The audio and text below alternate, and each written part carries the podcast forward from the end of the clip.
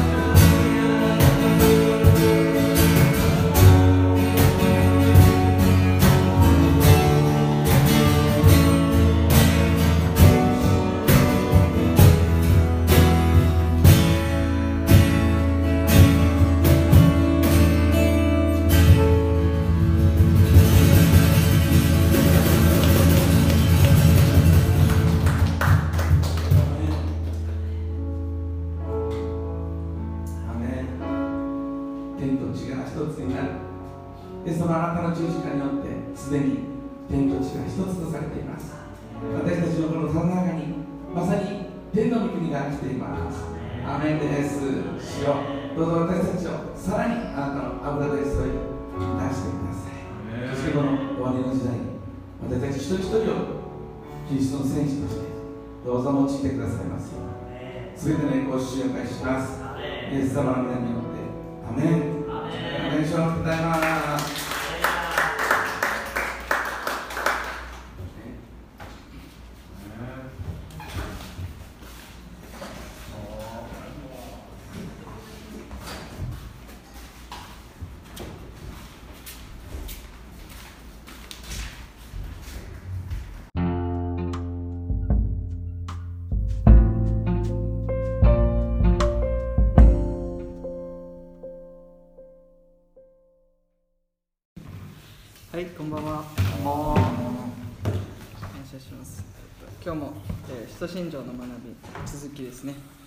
19回目です。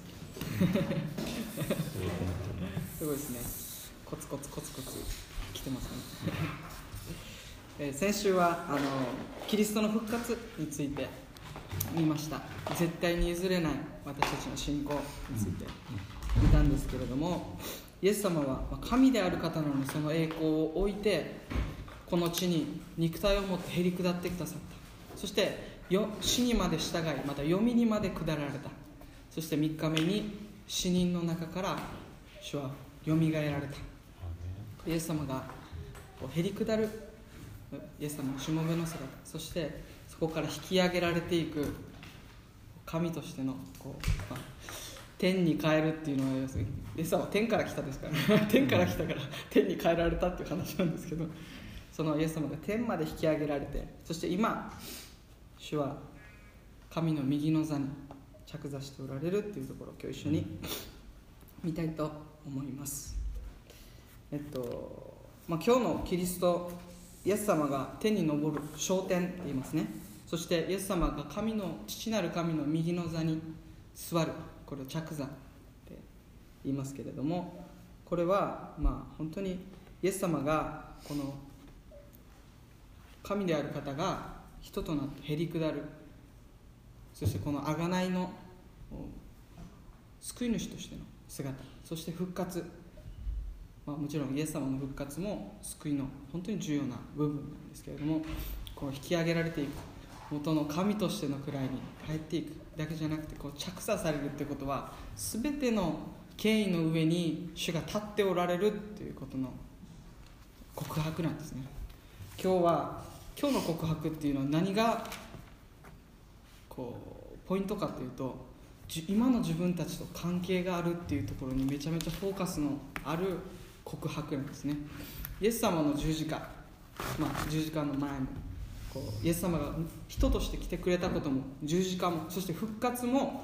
そして天に昇ることももうすでに終わったことなんです。でも天に引き上げられて神の右の座に座られてるってことはイエス様はそれは今も神の右の座に座られてるんですね。イエス様の今の現在の姿状況働きの告白なんです。だからめちゃめちゃ自分たちに関係があるんですね。でこの後のこう生けるものと死にたるものとの差は北場湾っていうのは未来の告白。主がもう一度帰ってこられるっていう告白ですけどこの天に昇り全能の父なる神の右に座した参りっていうのは今現在の告白としての告白。だから自分もワクワクしながら今日準備してたんですけど本当に主が語ってくれます。じゃあ第中あ使徒の働き一章ですね。まずはイエス様が天に帰られたっていうところをまず一緒に確認したいと思いますね。使徒の働き一章の9節から11節です。使徒の働きの一章の9節から11節です。じゃあ今日は何箇所か開くので、えー、上野先生から一節ずつ。はいはい、じゃあ、えー、使徒の働き一章の九節。こう言ってから、イエスは彼らが見ている間に挙げられ、雲に包まれて見えなくなられた。イエスが登って行かれる時人たちは天を見つめていた。すると見よ白い衣を着た二人の人が彼らのそばに立っていた。そしてこう言った。の人たちなぜ天を見上げて立っているのですか？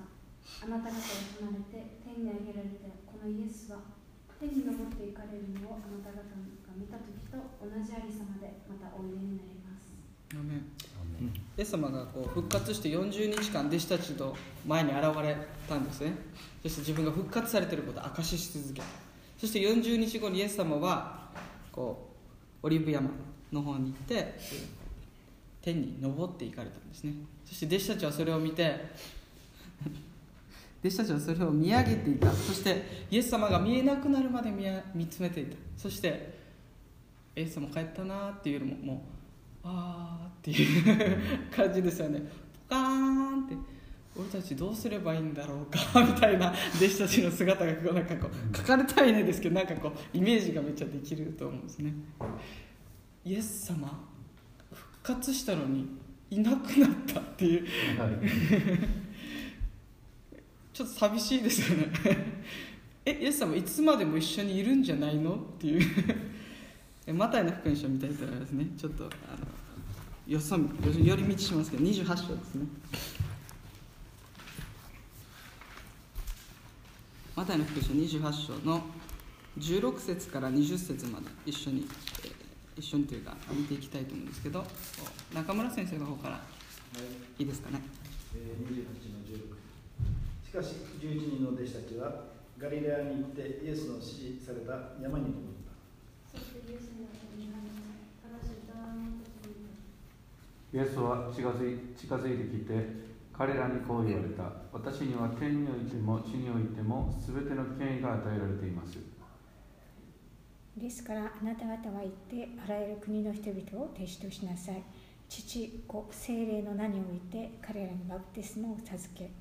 私があなた方に命じておいたすべてのことを守るように教えなさい。見よ、私は世の終わりまでいつもあなた方と共にいます。アメンイエス様が天に昇られる前に語られたことなんですねえイエス様は見よ私は世の終わりまでいつもあなた方と共にいますって言いながら天に帰っていったん、えーっていう どっちやねんっていうなんか俺もえって思ったんですけど、まあ 調べてったらまあイエス様はね人となって来られた。この肉体を持って自分たちに本当に同じ肉体を持ってイエス様この地に来られた。イエス様は神であり人であった。イエス様が天に帰られたんですけどいつも世の終わりまでつまり主が来られる日まであなた方と共におられる。これは弟子たちに語られた言葉ですけど弟子を含めて信じる自分たちにも同じように語られている御言葉なんですね。信じる全てのものと共に主は世の終わりまでいつも共におられるという約束なんですね。イエス様の肉体はもちろん天の父の右の座に肉体を持ってイエス様おられるんですね。そしていつも共におられるっていうこれの成就は精霊によってそれが成就するっていうことなんですね。イエス様は地上だと一人だと限定されてるんです。あのイスラエルのあの田舎町で働いてるんですよね。でも主が天に帰られて精霊が注がれた時に信じる者たちのうちに注がれた時にイエス様は豊かに働くことができる。信じる者を通して主が働かれる。っていうこの肉体の制限を超えて主がもちもちろん肉体を持っててもそれはできるんですけどでも約束の精霊はイエス様が天に帰られて神の右の座に着座されてそこからイエス様が送るっていう約束なのでイエス様が天に帰られないとその約束を果たされないんですよね、もう一人の助け主を送るっていう。なので、まあ、イエス様がこのイエス様の言葉っていうのは、まあ、事実実現するんですね。それはペンテコステの日に精霊が注がれたあの時にイエス様はこの世の終わりまでいつもあなた方と共にいますというこの約束が生じるんですね、でこのイエス様が天に帰られて弟子たち何をしてたかというとエルサレムにとどまって約束の父の約束を待ちなさい。精霊が下るのを待ちなさいって10日間彼らは祈り続けました。そこで10日後に天を押し曲げてじゃないですけども凄まじい音とともに精霊が下ってきた約束の精霊が下ってきた。だからイエス様が天に変えられたってことは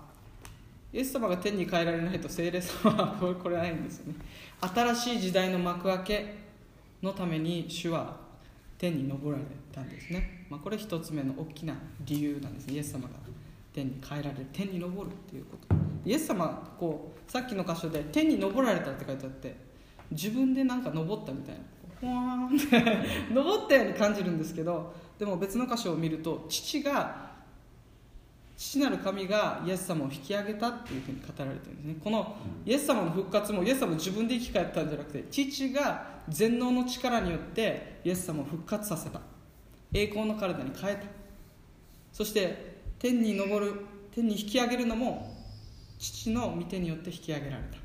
た。この栄光の雲によってっていうこれも栄光っていうのは父の父なる神の御手ですよねこの手によってイエス様はこの天の天って宇宙じゃないですよ。宇宙じゃなくて神が支配しておられる場所領域神の国。そこにイエス様は変えられたんだっていうことが、まあ、大きな意味なんですね。でイエス様がこう父なる神様に引き上げられたってことは何を意味するかというと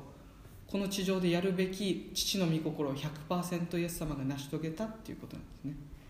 成し遂げて完了した。そして復活して40日現れて弟子たちに語るべきこと全てを語ってイエス様はこの父の御心100%果たし完璧な生涯を終えてそして次なる聖霊様にバトンタッチするために父は父なる神様はイエス様を天に引き上げた。これがまあ焦点の2つ目の理由なんですけれども。でこのイエス様が天に引き上げられてじゃあ今天でイエス様休んでるのかな？と思うんですけどイエス様休んでないんですね。天で何をしておられるかというと天で私たちのために取りなしをしておられるということが、まあ、聖書が言ってることなんですね。でこのこと、えー、次見たいと思うんですけど、えー、ヘブル人への手紙ですね。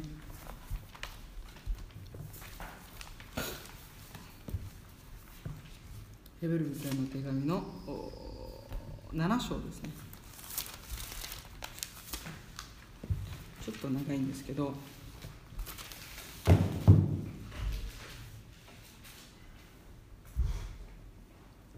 7章の22節から8章の2節までちょっと長いんですけど読みたいなとかでもどうしようかないや26節からにしましょう。ごめんなさい。26から8の2まで。読みたいと思います。じゃあ自分から26節からいきましょうね。またこのように清く汚れ悪も汚れもなく罪人から離れまた天よりも高くされた大祭司こそ私たちにとってまさに必要な方です。他の大祭司とは違いキリストはまず自分の罪のためにその次に民の罪のために毎日生贄を捧げる必要はありません。というのはキリストは自分自身を捧げただ一度でこのことを成し遂げられたからです。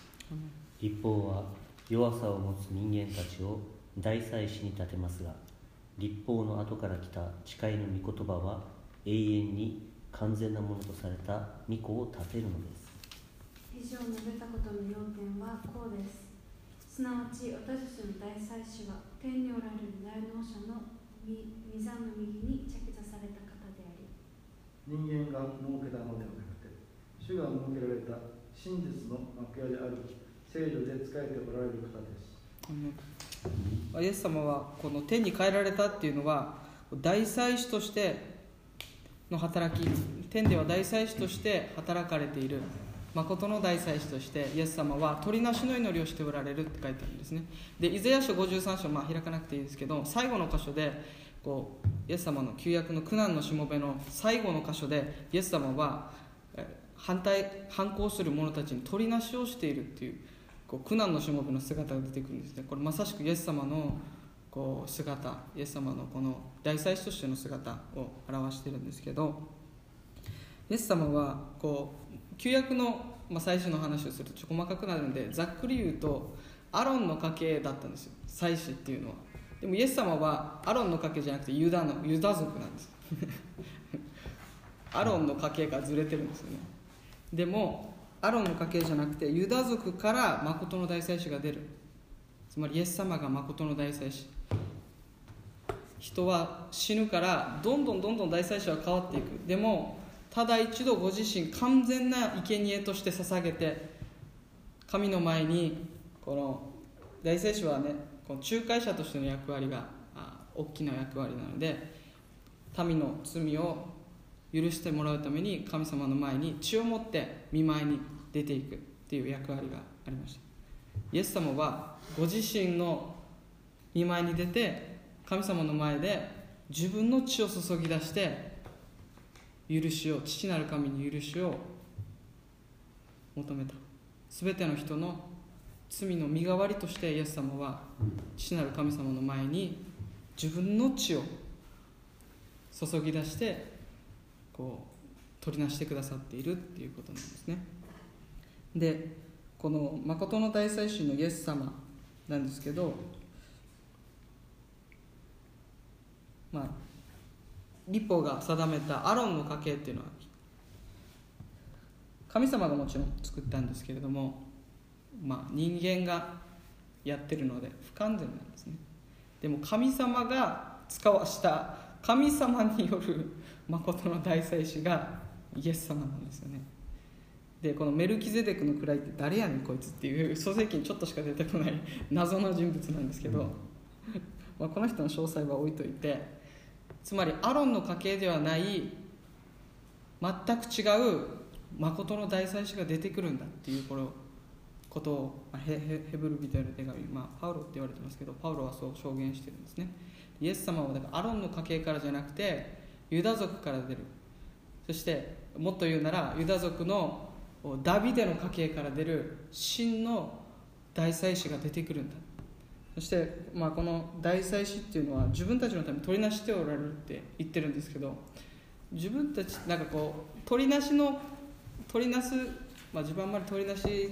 得意っていうか あんまりこうあれなんですけれども。でも取りなしの心って憐れみの心だと思うんですね。そしてその人に寄り添う心だと思うんですね。でイエス様はまあもし取りなすする誠の大祭司が人の痛みを知らなかったらなんかこうこい自分たちも思うじゃないですか。優しくされたりとか知ってるよ。あ君の痛み知ってるよって言うといやお前にはどうせ分からんよって。本当の意味で分かってないだろみたいな。分かるのは俺しかいねえみたいな。なんかそんなこととか思ったりすると思うんですけど人の弱さを神様は知っておられるっていうところに自分たちの慰めがあるんですね。自分たち人間の弱さも罪による葛藤もイエス様は全部知って誘惑に対するこの激しさも罪との戦いの激しさもイエス様は理解してくれてるんですね。イエス様は罪ないからじゃあ別に戦わなかったっていうのはそうではないと思うんですね。イエス様はサタンから誘惑も受けましたししっかりと自分たちと同じように戦われた。でも違かったのは彼は罪を犯さなかったっていうこの違いだけなんです。イエス様は自分たちと同じように弱さを知ってるからこそ心注いでイエス様は祈ってくださっている。取りなしていてくださっている。でローマ人への手紙見たいんですけれどもローマ人への手紙8章。今日ちょっと早い感じですけど。ローマ人への手紙の8章ですね。ああ8章8章。ごめんなさい8章。滑舌が。8章ですね8章のあー31から39までえー長いですけど読みたいと思いますね。誰まで行きました？はい。ではらのことについてどのように言うのでしょうか？神が私たちの味方であるのか誰が私たちに敵対できるのでしょう？私たちすべてのためにご自分の御子さえも惜しむことのなく死に渡された神がどうして御子と共にすべてのものを私たちに恵んでくださらないことがあるでしょうか？誰が神に選ばれた者たちを訴えるのですか？神が義と認めてくださるのです。誰が私たちを罪ありとするのですか？死んでくださった方いやよみがえられた方であるキリストイエスが神の右の座につきしかも私たちのために取りなしていてくださるのです。私たちをキリストの愛から引き離すのは誰ですか？寒暖ですか？苦しみですか？迫害ですか？飢えですか？裸ですか？危険ですか？剣ですか？あなたたあなたのために私は一日中死に定められている。私たちは掘られる羊とみなされたと書いてある通りです。しかしこれらすべてにおいても私たちを愛してくださった方によって私たちは圧倒的な勝利者です。私はこう確信しています。死も命も見つかりも権威あるものも今あるものも後に来るものも力あるものも高さも深さもこのほかどんな被造物も私たちの主イエス・キリストにある神の愛から私たちを引き離すことはできません。ここにイエス様の姿神の右についておられしかも私たちのために取りなしてくださっている。だからこそパウロは告白してるんですね。誰がこの神の愛から私たちを引き離すことができるのか誰も私私をキリストの愛から神の愛から引き離すものはないんだって。パウロが告白してるんですね。どんな困難や苦しみにあったとしてもイエス様が神の右に座って全てを支配しておられ自分たちのために心注いで取りなしてくださっている。だからどんな困難が苦難や困難があったとしても私はキリストから離れることはない。いや神様が私を離すことはないんだっていう、パウロの告白なんですね。パウロのこのローマ書の前半のもうこうクライマックスって言っていいほどのもうすごい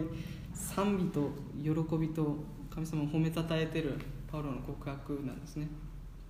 このパウロの告白ってじゃあ一体どこから来たかっていうと今日のこの34節のよみがえられたキリストそしてその方が神の右の座についていて私たちのために取りなしてくださっているっていうこの告白からパウロは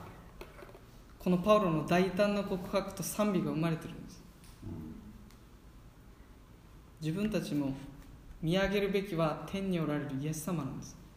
もちろんイエス様の十字架と復活は本当に大切です。でも今イエス様はどこで何をしておられるのかっていうと天において神の右の座神の右っていうのは全ての権威を象徴します。この父なる神様が全ての権威を持ってますよね。それを任された代理人としての立場全ての権威を持ったお方が私たちの主でありこの地を全て治めておられるっていうこと。そしてその方がその方はご自身をご自身の御子さえ惜しまずに死に渡されるほど私たちを愛してくださっている方がこの地を全て治めておられるんだってパウロはすごいことなってるけど告白してますね。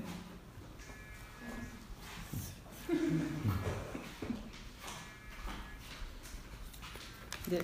えー今日の、まあ、クライマックスというか最後見たいところはこのさっき言った神様が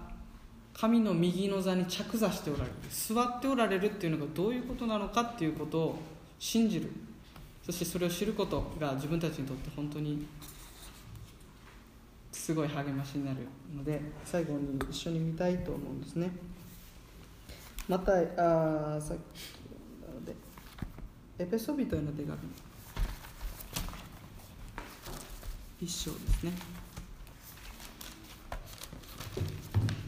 ペソ人への手紙の一章の19節から23節。どこまで行きました？エペソ1の19から23また神の才能の力の働きによって私たち信じる者に与える神の優れた力がどれほど偉大なものであるかを知ることができますようにこの大能の力を神はキリストのうちに働かせてキリストを死者の中からよみがえらせ天上でご自分の右の座につかせてすべての支配、権威、権力、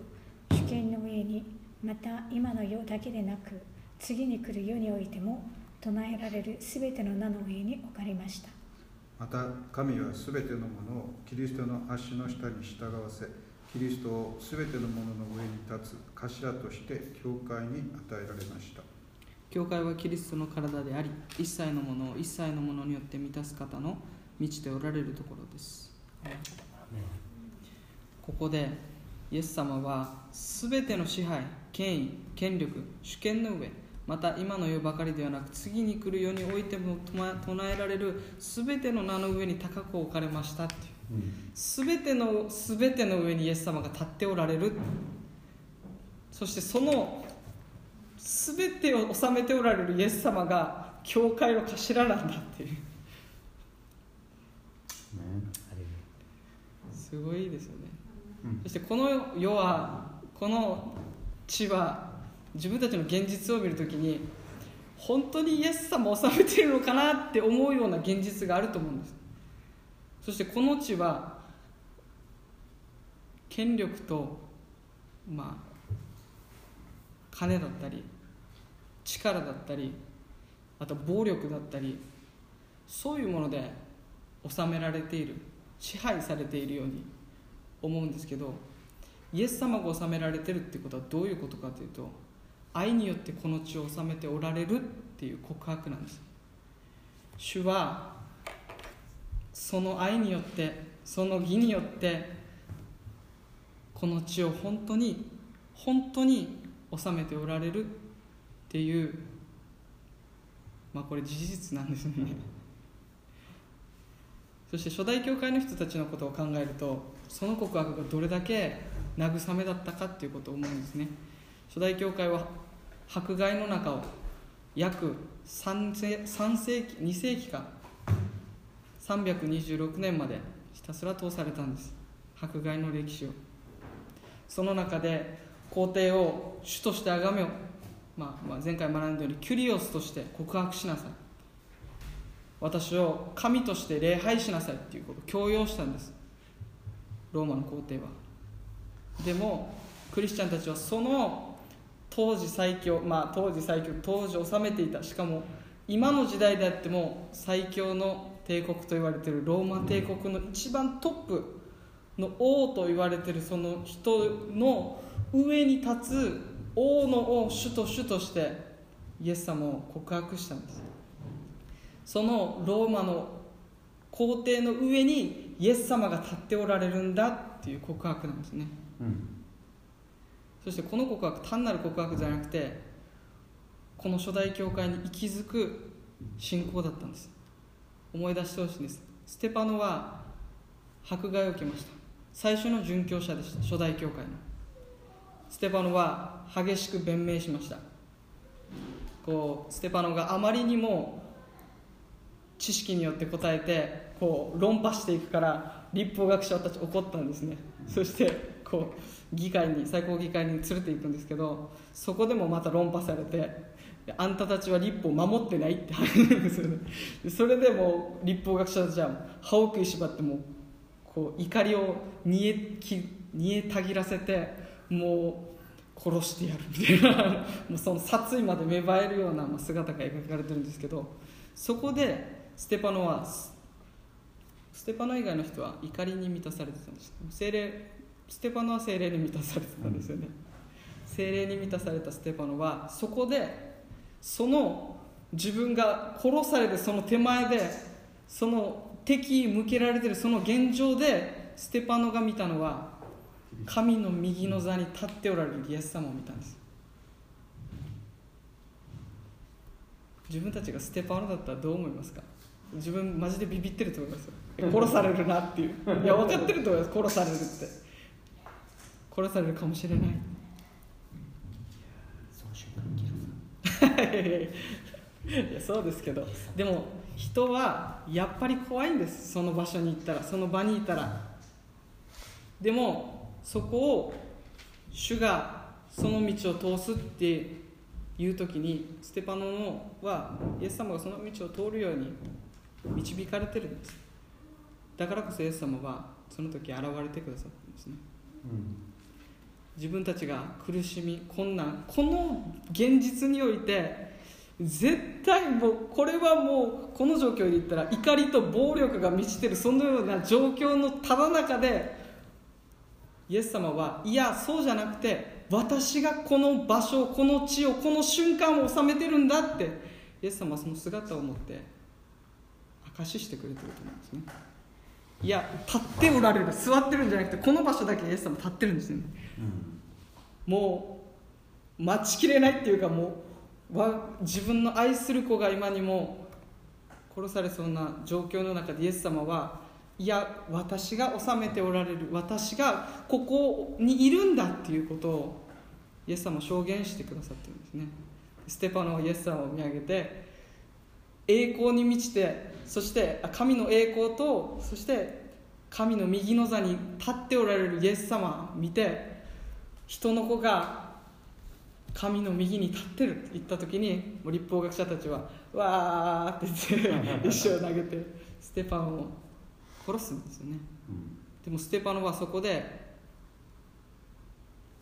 我が霊を見てに委ねます。そして石打たれてボロボロになってる状況で自らひざまずいて父を彼らをお許しください。彼らにその罪を負わせないでくださいって言って、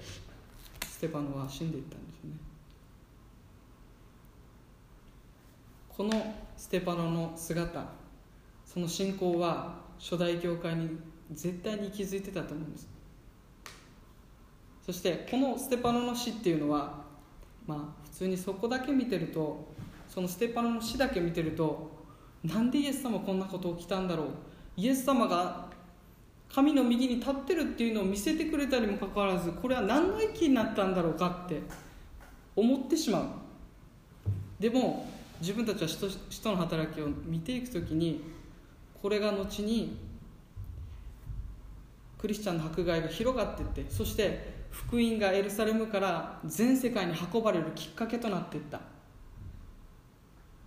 エルサレムから散らされていった。そして全世界に運ぶ本当にきっかけとなった出来事がステパノの迫害だったんですね。そしてもう一つあの人の働きのもう主人公じゃないですけどもう大活躍したパウロがこの時その場所にいたんです。パウロは見てたんですステパノが石打ちされる。そして賛成してたんですそこに。うん。でもステパノはひざまずいて大声でステパノは言ったんです彼らに罪を負わせないでくださいって。パウロの心にそれが残ってたと思うんですね。うん。ステパノのその姿が。そして後にパウロはイエス様に出会うんですね。そのことを思う時に自分たちはなんでこんなことが起こるのか？イエス様本当にここ視野収めておられるのかって思うその現実の中でイエス様はその現実のただ中でもイエス様が治めておられる。王の主として神の右の座についておられるっていうことを自分たちも一緒に告白しながら歩んでいきたいと思うんですね。そしてイエス様が自分たちを命を懸けるほど愛してくださっている方がこの地を治めておられることが慰めなんです。自分たちをよく思ってない人が治めてたら嫌ですよね。ね自分たちに敵対する人が治めてる場所なんて直ちに去りたいですよね。去りたいです。しもう嫌なんです。でも自分たちの慰めは私たちを命がけで愛してくださっている方がすべ収めておられるっていうところに慰めがあるんです。そしてもう一つ告白したい。今日自分が受け取っていることは自分たちの人生をもイエス様がすべ収めておられるっていうことを告白したいんですね。そして愛によって自分の人生とこの地を全人類をイエス様が治めておられる。という告白が天に昇り全能の父なる神の右に座した参りっていう初代教会から受け継がれてきた信仰。なんです。でイエス様は自分たちが信じるから神の右の座にいるんじゃなくて事実イエス様は今天におられ神の右の座に座っておられます。だから自分たちはそれを告白するときにめちゃめちゃ信仰が引き上げられますよね。信仰が湧いてきますよね。それはイエス様を見上げてイエス様が全て治めておられるっていうところに自分たちが慰めと平安とそして力強さ大胆さをイエス様から頂いてるからだと思うんですね。最後に見たいんですけどヘブル人の手紙。これで終わりですね。12章です一緒にこの御言葉を今日受け取って告白して、え歩んでいきたいなというふうに思っています。ヘブル人への手紙の12章12節の2節ですね。2節3節。それぞれの訳でいいので、え自分の口で告白して読んでいきたいと思います。ヘブル人への手紙の12章の2節と3節ですね。せーの。信仰の創始者であり完成者であるイエスから目を離さないでいなさい。イエスはご自分の前に置かれた喜びのように恥ずかしめをものともせず十字架を忍び神の右の座に着座されました。あなた方はその時のこのような反抗を忍ばれた方のことを考えなさいそれはあなた方の心が元気を失い疲れ果ててしまわないためです疲れ果ててしまわないようにするためです。ね。アメン信仰の創始者であり完成者でありイエスから目を離さないでいなさい。そしてその方は私たちの罪のために十字架にかかりそして今神の右の座に着座しておられる。この信仰この告白こそ自分たちが元気を心が元気を失い疲れ果ててしまわない。イエス様を見つめる続けるで歩む。そしてイエス様が今も愛によってこの地をすべ収めておられる。そして自分の人生をもイエス様が完全に収めてくださっている。っていうことを信じながら一緒に歩んでいきたいなと。そしてこの教会もイエス様が治めておられる。ということを告白しながら歩んでいきたいなというふうに思っています。じゃあお祈りします。愛する天のお父様。あなたの素晴らしい皆を心から褒めたたえます。あなたはこの地に来て私たちの罪のために十字架にかかりまた読みにまで下り3日目に主人のうちより復活して今天に昇り神の右の座に全ての権威の上に天においても地においても一切の権威をあなたが持っておられることを心から感謝します。そして私たちはそれを告白し続けます。そして神の右に立っておられるイエス様に私たちは信仰の目を上げそしてイエス様を見つめ続けながらこの生涯あなたの御心をまっすぐ御心の真下をまっすぐ歩んでいくことができますように主どうぞ私たちを導いてくださいそしてあなたがすべを収めておられること私たちがその人生の局面局面でそれを知ることができますように。あのステパノのように私たちが主を見上げることができますように。聖霊様私たちを満たしまた目を向けるべきイエス様あなたに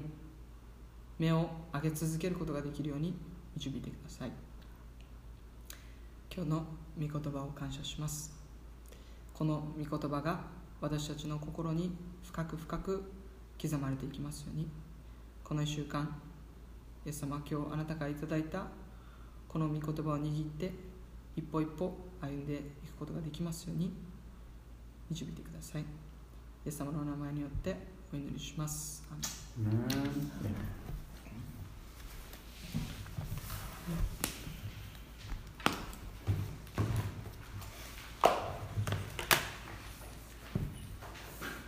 はい、じゃあ祈りのはい。えっとあの去った日曜日にあの狩俣正和さんが、はい、